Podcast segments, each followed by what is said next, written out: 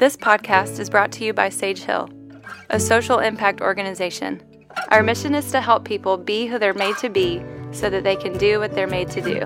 Find more resources to live fully, love deeply, and lead well at sagehillresources.com. But what God can do with a person in surrender is an astounding thing. Because I was left with nothing but need and, a, and, a, and, and something I couldn't get away from. And what I couldn't get away from was how I was made. I couldn't stop hoping. I couldn't stop. Wouldn't go away. So I had to get help. What's wrong with me? Can't stop. And if you're lying to me about what this is, I'm going to die. Because I can't keep coming back out of this cave and saying, is there something out here? It wasn't going to work.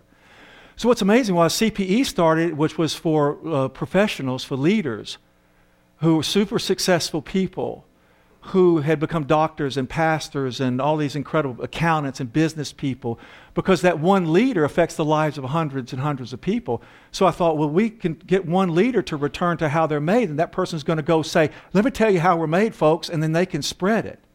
They can tell others about it. So we created a place where we could help people change and become. Go back to how you're made and see what God does with you.